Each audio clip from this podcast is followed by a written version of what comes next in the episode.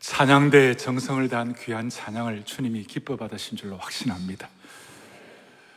한치 앞을 내다보지 못하는 피조물인 유한한 우리 인생이 이렇게 건강하게 마음껏 하나님을 찬양하고 예배할 수 있다는 것은 참으로 하나님의 크신 은혜이고 목이 메일 정도로 감사한 일이라고 믿습니다.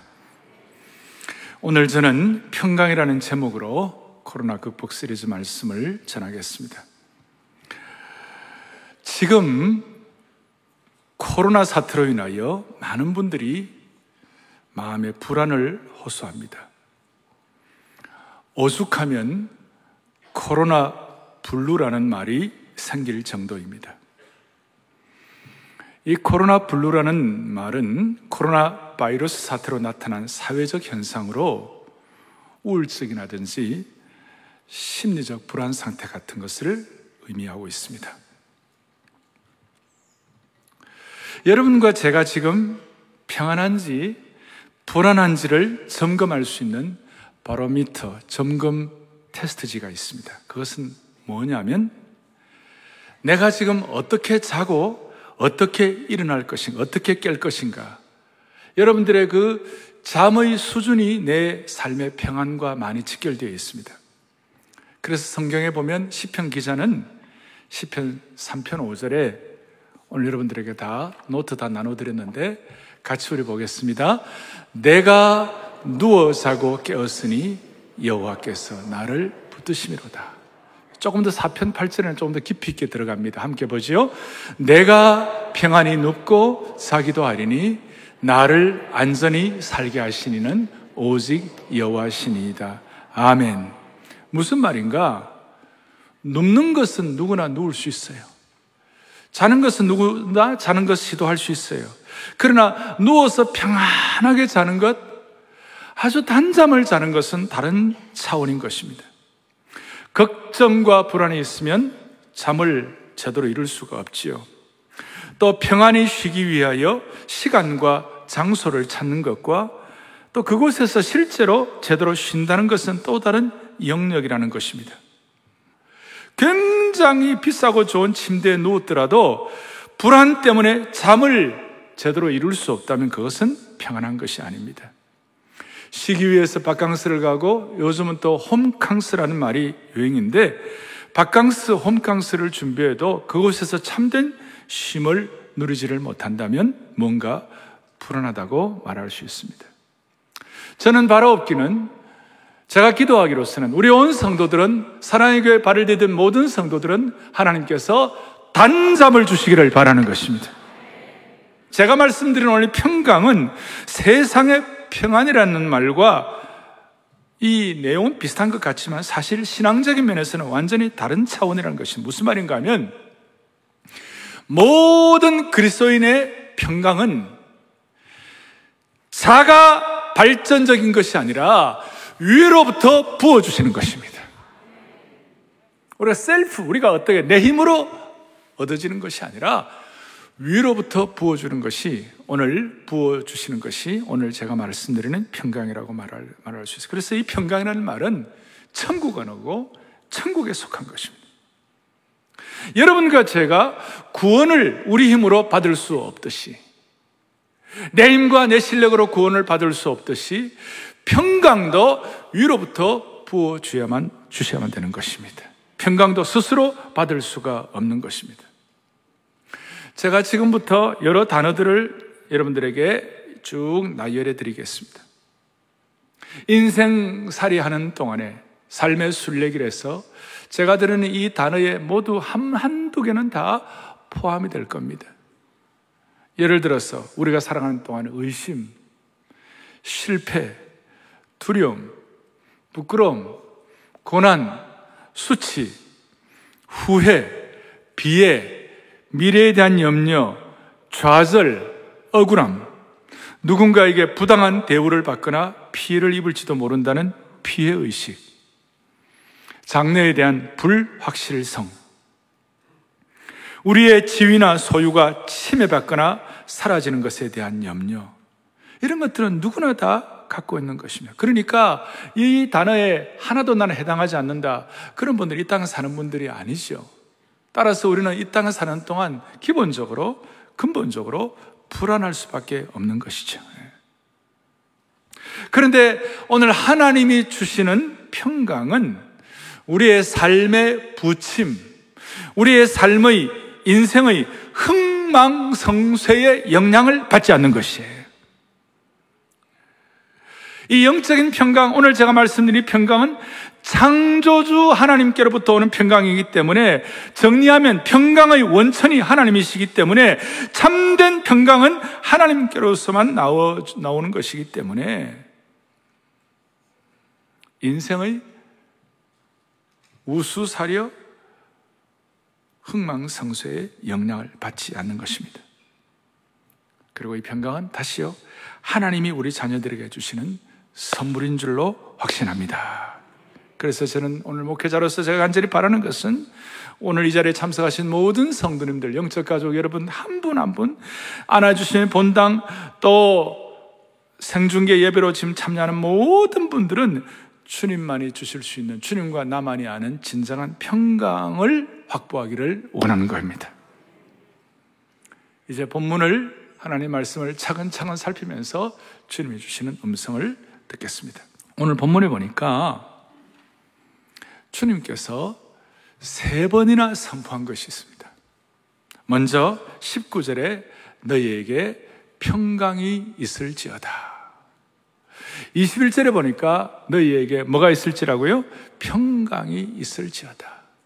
나중에 뒤에 26절에 보면 26절에도 너희에게 평강이 있을지어다. 우리 주님은 이렇게 세 번씩 강조하는 게 성경에 자주 있는 게 아니에요. 거의 쉽지 않은 그런 내용들인데 주님이 세 번이나 평강이 있을지어다. 왜? 이 땅의 평강이 그만큼 쉽지가 않다는 것이 하늘이 주시는 평강을 누리는 것이 그렇게 그, 런 사람들이 많지가 않다는 것이 주님께서 이와 같이 이 평강이 있을 이 평강이라는 말에 대해서 어떤 신학자는 넉넉한 자원이다. 하나님만 해주시는 넉넉한 자원이다. 오늘 주님이 주시는 이 평강이 우리 온 성도들에게 임하기를 바랍니다. 주님이 왜 그렇게 평강이 있을지어다라고 세 번이나 반복해서 말씀하셨을까요? 그 이유는 제자들에게 두려움이 있었기 때문에 그런 것입니다. 19절에 보니까 제자들이 유대인들을 어떻게 했습니까? 두려워했습니다.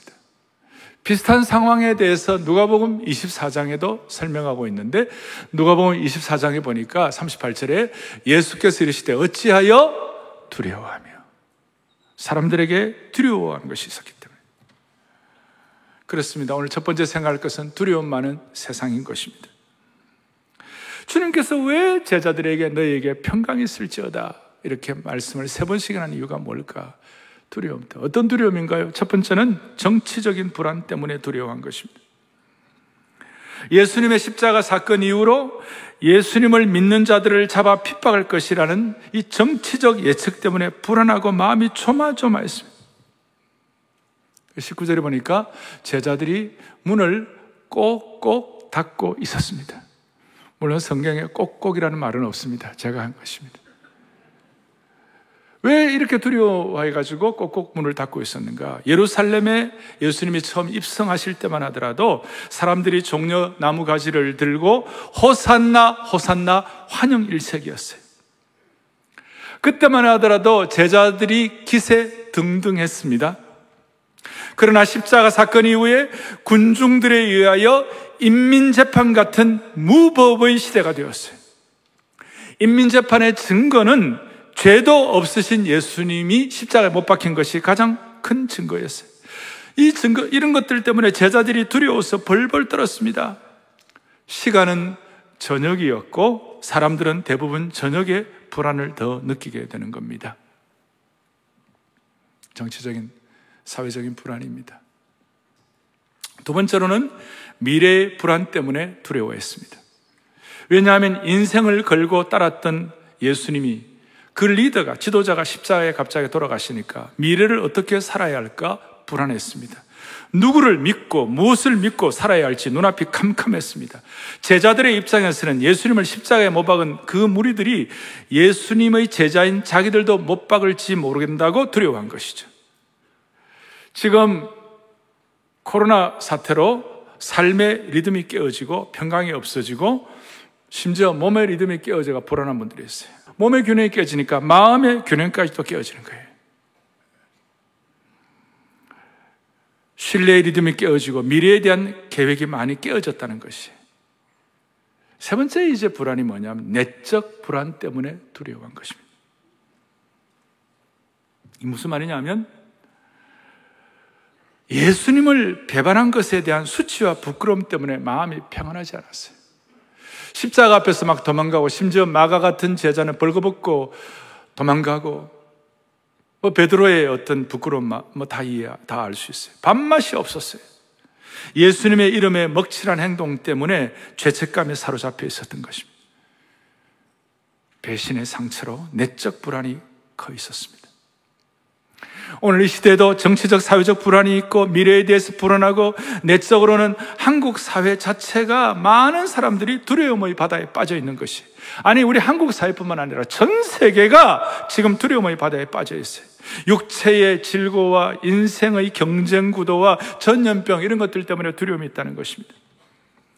복음주의 신학자이자 옥스포드 교수인 알리스트 맥크라스 박사 오늘 이 시대의 현대인들이 갖는 불안에 대해서 뭐라고 표현하고 가 이렇게 표현하고 있어요.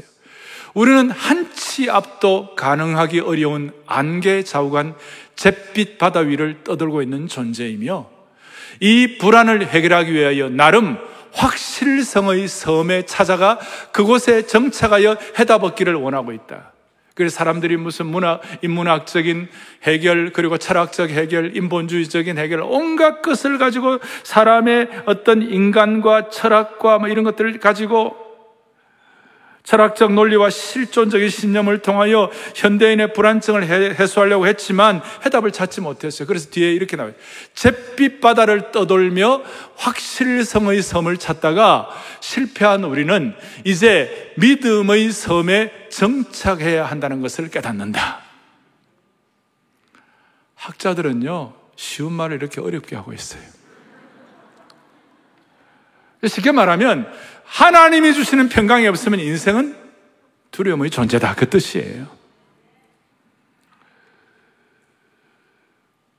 인간이 아무리 이성적으로 불안을 해결할 확실한 근거를 찾아도 찾을 수가 없으며 결국 예수님을 의지하는 그리스도만을 의지하는 믿음의 섬에 정착할 때야만 비로소 인간 본연의 불안과 두려움을 해결할 수 있다는 것입니다. 이런 차원에서 다시 한번 평강은 위로부터 부어 주시는 것입니다.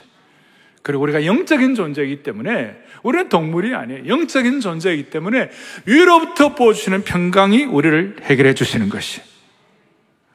오늘 말씀을 통하여 우리의 불안과 두려움을 세상의 학문이나 철학이나 심지어 의학적 치료약에서 찾는 것이 아니라 구원자 되시는 예수님께 믿음의 닻을 내림으로 해결하는 시간이 되기를 원하는 겁니다.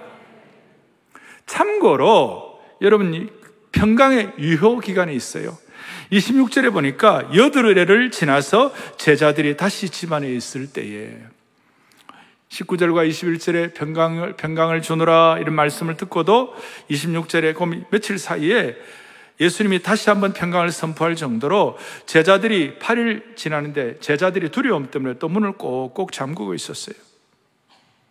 그때 주님이 오셔가지고 평강을 선포하셨어요. 그래서 제가, 야, 이 평강의 유효기간이 7일밖에 안 되나? 그래서 우리가 매주일마다 예배를 드려야 되나? 뭐 이런 생각을 해 보았어요.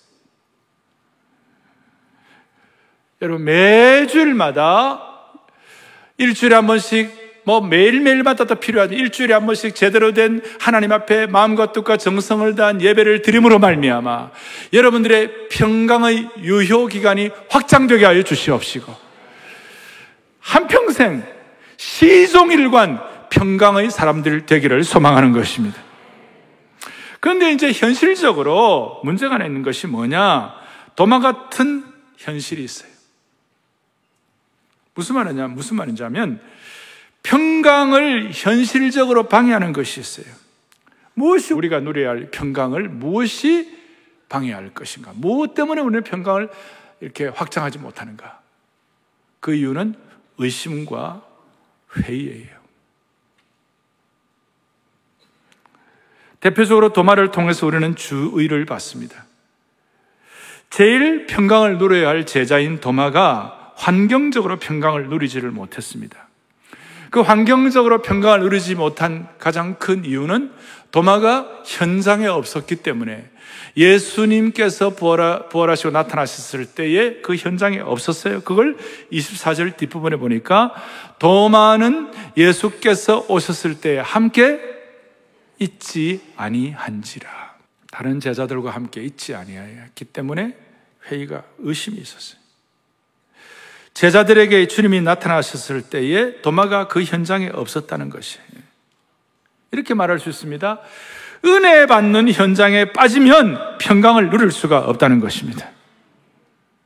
그래서 도마는 죽음에서 다시 살아나신 그 예수 그리스도를 믿지 못하는 고통의 일주일, 불안의 일주일을 보내었고 남들이 다른 제자들이 가졌던 평강을 소유하지 못하고 평강을 날려버렸어요. 그래서 그 평강이 평강이 날아간 불안의 표현이 25절 뒷부분에 뭐라고 나와 있는가? 그의 의심의 발현은 의심의 표현을 하고 있는데 뭐라고 얘기하는가? 내가 그의 손에 못자국을 보며 내 손가락을 그 못자국에 넣으며 내 손을 그의 옆구리에 넣어보지 않고는 믿지 아니하겠노라. 증거를 보지 않으면 믿지 않겠다고 고집을 부린 것입니다. 냉소적 비판주의자가 된 것입니다. 여러분, 도마는 예수님의 신성을 깨달은 사람이었고, 예수님이 질병계를 장악하시고, 죽은 사람도 살리시고, 예수님께서 자연계를 장악하시고, 풍랑이는 바다를 잔잔케 하시는 예수님의 능력을 보고, 예수님의 영계를 장악하신 모든 악한 귀신 들린 자를 쫓아내신 그 주님의 능력을 보았지만, 은혜 받는 현장에서 없었을 때에 의심의 사람이 되어 평강을 누릴 수가 없었던 것입니다. 따라서 오늘 하나님의 백성들은 은혜 받는 현장에 반드시 있어야만 합니다. 한번 상상을 해보십시오. 우리 교회 평신도 지도자들, 우리 교회 만약에 장로님들이나 이런 분들이 만약에 특별 세풍에 3년 내리 빠졌다. 그러면 할렐루야 할 수 있겠습니까? 특별 세우풍에는 하나님이 은혜 주시는 현장이에요. 내리 2, 3년을 빠졌다. 여러분, 만약에 앞으로 여러분 계속해서 은혜 받는 주일 예배 현장에 3개월 내리 빠졌다. 여러분, 그렇, 그렇게 하면서도 나는 평강에 평강에 할 수 있겠습니까? 아닙니다. 은혜 받는 현장에는 반드시 있어야만 하는 것입니다. 왜 모든 제자들이 평강을 누리는데 도마처럼 회의와 의심을 해야만 합니까? 다시 얘기합니다. 은혜 받는 현장에 없었기 때문에. 사랑하는 형제 자매 여러분, 우리가 은혜 받을 자리, 주님이 임재하시는 자리에 없으면 의심과 불안이 가중될 수가 있는 것입니다. 도마가 예수님께 대해서 나는 넣어보지 않고서는 그 창자국에 손을 넣어보자. 나는 믿을 수가 없노라. 그 말을 당당하게 할 때 예수님이 얼마나 안타까우셨을까요? 민망하셨을까요? 주님은 다 듣고 계셨을 텐데. 그래서 여러분, 영적인 현장이 중요한 것입니다. 사랑하는 교우들이여, 있어야 할 예배의 현장, 있어야 할 다락방의 은혜의 현장, 훈련의 현장, 가정 예배의 현장의 은혜가 여러분들의 지속되게 하여 주시기를 원합니다. 예. 그리고 주님께서 8일 후에 26절 뒤에 보니까 여드레를 지나 제자들이 다시 집안에 있을 때 도마도 함께 있었고 제가 참 감사한 거는 이런 의심 많은 도마에게 주님 꾸중하시거나 너 그따위가 뭐냐? 너 수준이 그거밖에 안 돼? 그렇게 주님이 질책하지 않으시고 도마에게 넣어보라. 의심을 극복할 수 있도록 길을 열어주신 주님을 찬양합니다. 직접 만져보라고 하셨어요. 그 순간 도마에게 만져보라는 그 순간 주님과 직접 대면하고 주님과 타치하는 그 순간 하늘로부터 예비한 평강이 도마를 감쌌습니다. 하늘부터 예배한 평강이 도마를 덮어버렸습니다. 그 도마를 덮어버리는 그 순간 성경에 나오는 고백 중에 위대하고도 영광스러운 고백 중에 고백, 어떻게 보면 최고의 고백 중에 하나인 하나님 아버지 앞에, 주님 앞에 도마가 뭐라고, 뭐라고 고백하느냐? 28절에 나와 있습니다. 뭐라고 고백하느냐? 함께요. 도마가 대답하여 이르되 나의 주님이시여, 나의 하나님이시다. 할렐루야. 주 예수 그리스도는 나의 주님. 주님은 my Lord, 주님은 my God, 나의 주님이시오, 나의 하나님이신 것을 선포합니다. 세 번째로 도마가 선포한 그 내용을 토대로 우리가 앞으로 평강을 평강의 유효 기간을 확장시키고 시종일관 평강을 누리기 위하여 평강을 선포하시는 나의 주, 나의 하나님에 대한 은혜가 우리 온 성도들에게 넘치기를 바라는 겁니다. 도마와 같은 입장에 있다가 의심의 안개를 걷어내고 혹은 이 시간 우리 성도들 가운데 두려움의 바다를 건너서 어떻게 평강의 언덕에 올라갈 수 있을 것인가? 평강의 언덕에 오르기 위하여 먼저 우리가 생각할 것은 도마처럼 주님을 나의 주, 나의 하나님으로 제대로 고백하여 주시는 평강이 여러분들에게 임하기를 바랍니다. 그러니까 모든 평강은 주님께로부터만 오는 것입니다. 다른 식으로 말하면 하나님과 화평하는 한 우리에게는 두려움이 없다는 것입니다. 조금 더 들어가면 주님이 주시는 평강이 있는 한 두려움은 물러가는 것입니다. 아니, 여러분들이요. 하나님 한 분만 두려워하면 다른 어떤 것도 두려워하지 않을 수가 있어요. 반대로, 반대로. 하나님을 두려워하지 않으면 다른 모든 것으로부터 엄청 두려워하는 삶이 될 것입니다. 하나님 한 분으로부터 오는 평강을 확실히 소유하면 다른 것을 두려워할 필요가 없기 때문에 그러나 하나님 외에 다른 것을 두려워하면 하나님을 두려워하지 않으면, 다른 말로 하면, 하나님 두려워하지 않으면 다른 모든 것이 엄청 두려워지는 거예요. 여러분, 하나님 외에 다른 것으로 두려워하고 싶으십니까? 그렇게 하면 안 되는 거예요. 하나님 외에, 하나님 이외의 것으로 두려워하게 되면 세상에 오만 것들이 다 두려운 거예요. 이사도 함부로 못해요. 길이를 선택해야 돼. 뭐 장가가는 날짜, 시집가는 날짜도 함부로 못해요. 모든 것들이 사주, 관상, 팔자에 의해서 움직이는 거예요. 그래서 산에도 못 가고, 물에도 못 가고, 온갖 것이 두려운 거예요. 그런데 하나님 한 번만 두려워하면, 아니, 하나님으로부터 주시는 평강만 있으면 세상에 어떤 것도 두려워하지 않을 수가 있어요. 당당하게 살아갈 수 있어요. 따라서 여러분들, 하나님 한 번만 두려워하는 평강의 사도, 평강의 화신이 되기를 원하는 것입니다. 주님만이 나의 주, 나의 하나님 고백하는 가운데 주시는 평강의 원천이라고, 이 평강의 출발이라고 고백하는 축복이 있으면 좋겠습니다. 이걸 이제 바울 사도가 깨닫고, 바울 사도는 예수님의 심정을 깨달은 분이었기 때문에 대사로가 교회 성도들을 향하여 대사로가 우서 3장 16절, 여러분 요한복음 3장 16절 다 아시죠? 성경의 가장 중요한 구절인데 동일하게 평강을 누리기 위하여 평생 우리가 기억해야 할 구절 데살로니카후서 3장 몇 절이라고요? 16절. 16절을 또박또박 같이 요한복음 3장 16절 하듯이 모두가 평생 기억하여 기억하기를 바라면서 또박또박 합동합니다.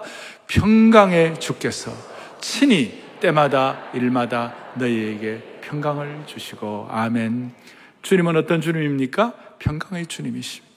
그분이 친히 때마다 일마다 우리에게 평강을 주시기를 원합니다.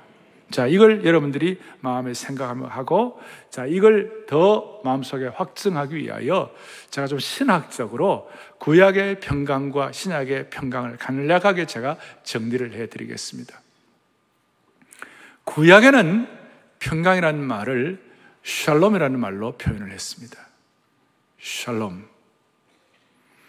샬롬. 영어로는 S-H-A-L-O-M으로 표현되어 있는데 제가 히브리어도 거기 써놓았는데 이 샬롬이라는 말이 이게 이게 하나님으로부터 오는 전적인 축복이며 고귀한 선물이기 때문에 이 샬롬이라는 단어를 어떻게 우리나라 말로 어떻게 번역을 할 수가 제대로 없어요. 뭐 평안, 평강. 이것만 갖고는 뭔가 모자라는 것이에요. 이거는 인간 세계에 없는 용어예요. 이 샬롬은 위로부터 부어주는 단어예요. 그러니까 고귀한 선물이에요. 그리고 이 샬롬이 커버하지 못하는 인간의 영역이 없어요. 이 샬롬이 있으면 하나님과의 관계가 회복되고, 가족 간의 관계, 직장 관계, 나라와의 관계, 자연과의 관계, 영혼의 관계, 육체의 관계, 감정의 관계, 이 모든 것들을 이 고귀한 선물인 샬롬, 한국말로 함부로 제대로 번역할 수 없는 이 샬롬, 이 샬롬을 통하여 우리의 모든 관계들이 해결할 수 없는 영역이 없도록 은혜를 주시는 것이에요. 우리가 누리기를 원하는 마음의 샬롬, 가정의 샬롬, 재정의 샬롬, 건강의 샬롬, 인간관계, 나라 간의 샬롬, 이런 모든 샬롬은 바로 나의 주, 나의 하나님으로부터 오는 선물이 되어야만 할 것입니다. 이 구약의 샬롬의 선물을 여러분들이 받아 누리기를 원합니다. 제가 미국 신학교 3학년 때 어, 대개 사람들이 이제 어디 이제 자기가 살던 고향 땅을 떠나서 한 3년쯤 다른 타 지역에 살면 풍토의 어려움이 옵니다. 그래서 우리 한국에도 옛날에 선교사님들이 한국가 2, 3년 만에 풍토병으로 돌아가신 분들이 많이 계세요. 뭐 20년, 25년을 살다가 이제 어디가 3년을 살. 제가 3년 되니까 미국 가서 사니까 되니까 그때 알러지가 생기는 거예요. 그러니까 그 알러지가 생겨가지고 아침에 자고 일어나면 아침에 일교차가 심하니까 딱 8월 말 9월 되면요 완전히 그 재치기를 하고 콧물 눈물 막 이거 쏟아지는데요. 한 30번 40번 많을 때는 50번씩 막 재치기를 하는데 마음과 뜻과 정성을 다하여 재치기를 하는 거예요. 전력 투구해서 재치기를 하는 거예요. 그 재치기를 하면 한 20번만 하고 나면 에너지가 다 사라지고 힘이 다 빠져요 그게 이제 그참그 어려운 알러지예요. 거기다가 제가 그때 이제 3학년 때 히브리어 엑세지졌어. 히브리어 주해를 공부를 해야 하는데 영어로 히브리어를 공부하니까 이것도 이 지성적으로, 지적으로 굉장히 어려웠어요. 몸도 어렵고, 지적 어렵고. 그때 또 경제적으로도 아이들 둘 있고 뭐 이렇게 했는데 참 어려웠어요. 그러니까 제 마음에 샬롬이 없는 거예요. 근데 그때 이 구약학 제가 이 구약 히브리어 주의하는 그 강의를 들은 그때 교수님이 닥터 윅스비란 분이었는데 아이 이 교수님이 수업 들어올 때마다 아침 7시 반부터 수업을 했는데 들어올 때마다 샬롬 샬롬 샬롬 샬롬 라켐. 샬롬 라켐. 그 라켐이란 말이 히브리어로 peace to you to you. 너희들 모두에게 평강이 있을지어다. 그래서 주님께서 오늘 하신 너희들에게 평강, 너희에게 평강이 있을지어다를 히브리어로 말하면 샬롬 라켐 그렇게 하는 거예요. 그래서 서로 인사하게 서로 아침마다 샬롬 라켐, 샬롬 라켐 매 수업 시간마다 내 현실은 몸도 아프고 그 다음 이, 지적으로도 쉽게 따라가 쉽지가 않고 그 다음에 경제적으로 어렵고 이렇게 한데 내게 무슨 샬롬 라켐이 되나 하고 그런 마음이 있을 수 있지만 그냥 샬롬 라켐 샬롬 라켐 따라하는데 한 2, 3주를 지나니까 그 어려운 공부를 하는데 샬롬 라켐 샬롬 라켐 하는데 마음에 조금 위로가 오고 평강이 와요. 그 지혜가 생기는 거예요. 어 이렇게 할 필요가 뭐 있냐? 고생할 필요가 뭐 있냐? 아침 7시 반 전에 6시 반에 한 두세 명 가까운 친구들끼리 스터디 그룹을 만들었어요 히브리어 주에 스터디 그룹을 만들고 그다음 2시 반 수업을 마치고 나면 오후 2시 반 되면 우리 복습도 또 같이 하자. 그래서 스터디 그룹을 만들어 갖고 아침 6시 반에 1시간 예습 2시 반 뒤에 가지고 복습 이런 아이디어를 주셔 갖고 히브리어를 하는데요. 세상에 한 학기를 지나니까 포텐셜 히브리어 스칼라가 됐어요. 아, 못 알아들으셨는데 잠재적 히브리어 학자가 됐다 이 말이에요. 참 희한한 일이 벌어졌어요. שלום לכם, שלום לכם. 그 쉬운 것 아니었지만 앞으로 여러분들이 살아가는 동안에 부부간에 어려울 때마다 제, 마, 제 마음에 제 얘기를 잘 기억하셨다가 부부싸움하기 직전에 물론 잘 생각 안 나겠지만 성령께서 여러분들의 말 나의 주 나의 하나님을 고백하는 그 순간 주여 샬롬 라켐. 뭐 속으로 나하고 붙자고 하는 남편 보고 샬롬 라켐. 평강이 있을지어다 나와 함께만 그냥 과거 20, 30년 전, 40년 얘기 또 꺼내는 아내 앞에 남편이 속으로 샬롬 라켐, 샬롬 라켐, 샬롬 라켐 기적이 일어날 것입니다. 그래서 오늘 이 예배 현장에 참여한 여러분들, 또 생중계 예배로 온라인도 들어오는 모든 분들, 또 방송으로 들어오는 분들, 이 방송은 지금 현장으로 여러 지역에 이렇게 되고 있는데, 여러 지역에 계시는 분들, 뭐 한국이나 미국에 계시는 여러분들, 마음속으로 어려울 때마다 샬롬, 라켐, 히브리어로 엠mem하고 그 미음이 들어가면 복수가 되는 거예요. 엘로힘, 하나님, 하나님, 삼위 하나님, 엘로힘, 복수형인데 그, 그 마음을 가지고 선포를 하세요. 확장을 선포하세요. 샬롬 라켐 할 때마다 하나님이 평강을 주실 것입니다. 자, 옆에 놈을 좀 쳐다보세요. 자, 보세요. 비록 마스크를 다 끼고 있지만 여러분 샬롬 라켐 해보십시오. 한 번 더 샬롬 라켐. 음, 야 마스크 끼고 샬롬 라켐. 예. 어, 요즘은 이 마스크가 있기 때문에 화장도 이마만 한다고 그러잖아요. 예. 여러분 그렇지만 샬롬 라켐. 음. 아마 아마 특별한 일이 일어날 거예요. 여러분, 여러분들이 사회적인 지도력에 위치해 있는 분들도 또 주, 중요한 역할을 해야 할 분들도 다 예외 없이 마음속에 샬롬, 샬롬, 샬롬 라켐을 주장할 때 하나님께서 내 마음에 평안함을 주시고 사람이 마음에 평안함이 있을 때 그때 나아갈 때에 힘 빼면 운동에 힘 빼면 크, 야구도 공이 멀리 날아가고 테니스도 공이 멀리 날아가고 그렇게 할 수 있도록 은혜를 주실 것이에요. 예. 아, 테니스도 참 멀리 날아가면 안 되죠. 딱 맞는 데 날아가요. 사랑하는 교우들이요. 온 성도들이 구약의 샬롬 라켐 친히 평강을 주시는 그 은혜를 평생 누리기를 원합니다. 또 하나는 신약에서는 신학적으로 평강을 의미하는 단어가 제가 노트에 써놓았습니다. 에이르에네. 에이르에네. 이 에이르에네라는 말은 명사인데 동사 에이로 동사 헬라어 동사 에이로에서 파생된 단어로 합해지다, 연결되다. 영어로 면 join, join이라는 뜻이 있어요. 무슨 말인가 하면 나의 주 나의 하나님 그 예수님께 내가 join 될 때에 평강이 찾아온다는 것입니다. 마치 포도나무 가지가 포도나무 둥치에 접목이 되어야 열매를 맺듯이 이 에이로의 에이로 주님과 조인될 때에 신약에서 말하는 평강이 우리에게 주어지는 것입니다.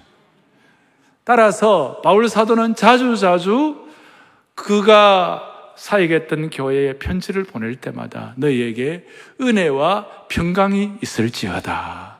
여러 번 바울은 권면을 합니다. 그런데 그 평강은 그냥 주어지는 것이 아니라 평강은 열매입니다. 평강은 어떤 사람에게 주어지는 열매인가?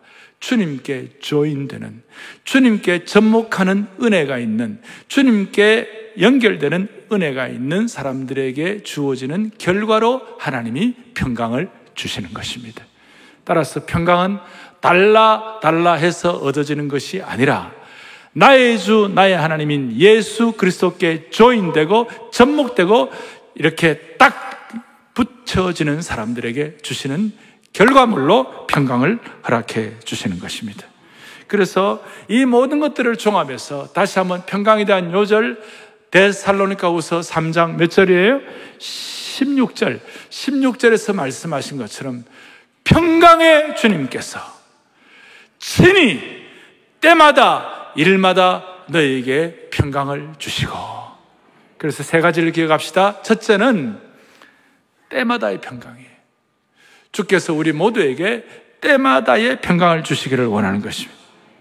이 때마다의 평강은 찬송을 하고 기도를 하고 성경을 읽고 예배 드리는 자만이 누릴 수 있는 그런 수직적인 평강뿐만 아니라 사업하면서 장부 정리로 골머리를 앓을 때에도 장사가 잘 되지 않을 때에도 가정에서 남편이 속을 썩이고 자식들이 마음을 아프게 할 때에도 회사에서 상사와 동료들로 인해서 억울함이 있을 때에도 그 그런 때에도 수평적인 때에도 내적으로 누릴 수 있는 평강인 줄로 확신하셔야 됩니다.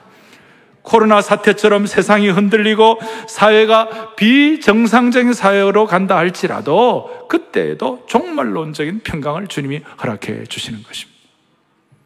왜냐하면 우리는 그때마다 평강의 주님께 조인, 평강의 주님께, 주님께 나아가고 연합되는 사람들이기 때문에. 그리고 주님은 우리에게 조인하는 사람들에게 항상 평강을 주시기를 준비하고 계시는 것입니다. 이것이 바로 때마다의 평강입니다. 수평적, 수직적. 두 번째는 일마다의 평강입니다.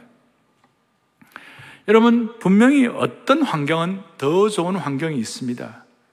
그 환경이 있으면 한때는 마음이 평안합니다. 그러나 어떤 환경은 불리하고도 힘든 환경이 있을 수 있습니다. 주님이 말씀하시는 일마다의 평강은 어떤 불리한 환경에서라도 누릴 수 있는 평강이다. 그 뜻이에요. 주님은 내게 달콤한 환경뿐만 아니라 쓰디쓴 것 같은 환경을 통해서도 평강을 주시는 분이십니다. 주님은 내게 이익될 때뿐만 아니라 손실을 통해서도 평강을 주시는 분이십니다. 심지어 주님은 살아있는 때뿐만 아니라 죽음을 통해서도 평강을 주시는 주님이십니다. 그래서 우리는 일마다의 평강이기 때문에 죽음도 벽이 아니라 평강의 문으로 들어가는 축복을 받는 것이에요. 그래서 우리는 하나님 앞에 이 평강의 주인이 되는 것입니다. 정리를 하겠습니다. 사랑하는 교우들이요. 이제 오늘 이 마음을 가지고 우리의 남은 인생을 더 넓고 더 깊게 바라볼 수 있으면 좋겠습니다. 적용입니다. 인생의 한 면만 바라보지 말고 순간순간의 조각만 바라보지 말고 적어도 우리는 최후 승리를 믿는 자들입니다.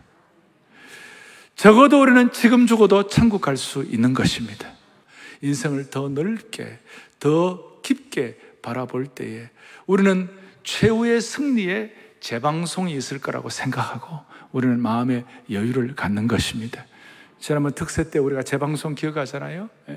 막 이태리와의 싸움을 우리가 막 걱정했지만 어, 어떤 분들은 여유를 만만하게 보는 거예요. 왜? 재방송일 때. 이미 이긴 걸 우리가 알고 있기 때문에 인생을 더 넓게, 더 깊게 바라보는 안목이 있으면 평강을 유지할 수 있습니다. 또 하나는 주님과의 관계를 다시 점검하십시다. 주님과 관계가 가까울수록 평강의 순도와 강도가 더 올라가게 될 것입니다.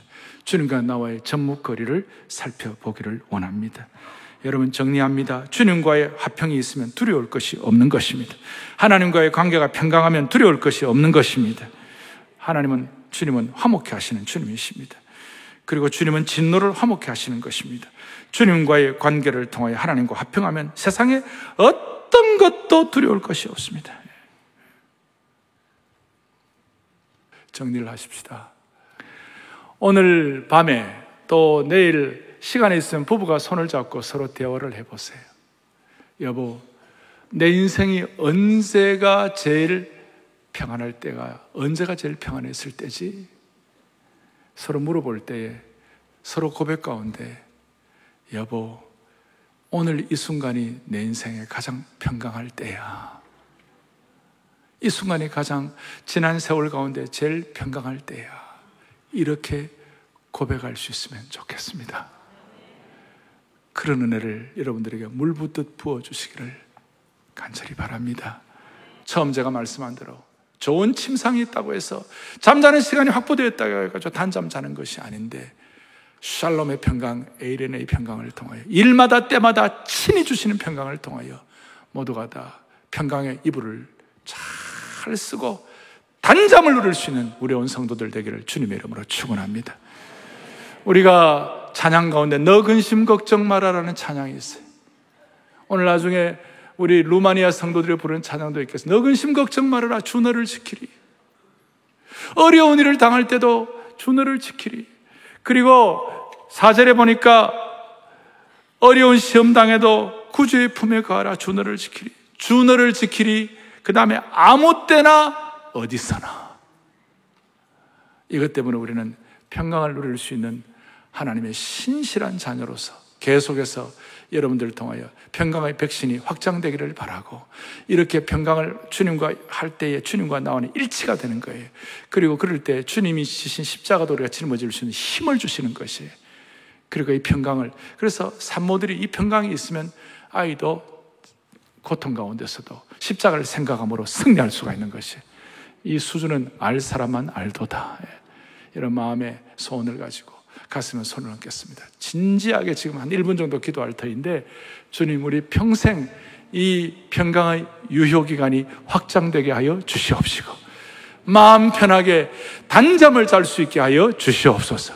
매일매일 평안의 복음의 신발을 신고 평안의 신발을 신고 우리 앞에 있는 삶을 뚜벅뚜벅 걸어가게 하여 주시옵소서. 주여 평강의 크신 은혜를 주옵소서 주여 평강에 크신 은혜를 달라고. 나뿐만 아니라 우리 가족, 자녀들, 우리 민족, 우리 사회에도 진짜 평강의 영이 임할 수 있도록 주여 평강에 크신 은혜를 주옵소서. 크게 두 번 외치고 간절한 마음으로 1분 정도 기도하겠습니다. 주여 평강에 크신 은혜를 주옵소서. 주여 평강에 크신 은혜를 주옵소서. 하나님 아버지 하나님 아버지 우리의 삶의 모든 걱정과 근심을 주님 앞에 다 내려놓고 자비로우신 하나님 아버지, 평강의 원천이신 일마다 때마다 친히 평강을 선물로 주시는 하나님 아버지, 오늘 밤부터 평강의 이불로 단잠을 자게 하여 주시옵소서. 내일부터 평강의 신발을 신고 우리의 삶의 여정을 뚜벅뚜벅 걸어가게 하여 주옵소서. 그리하여 참된 평강, 샬롬과 에이렌으로 우리의 삶의 역사를 새롭게 지필하게 하여 주옵소서.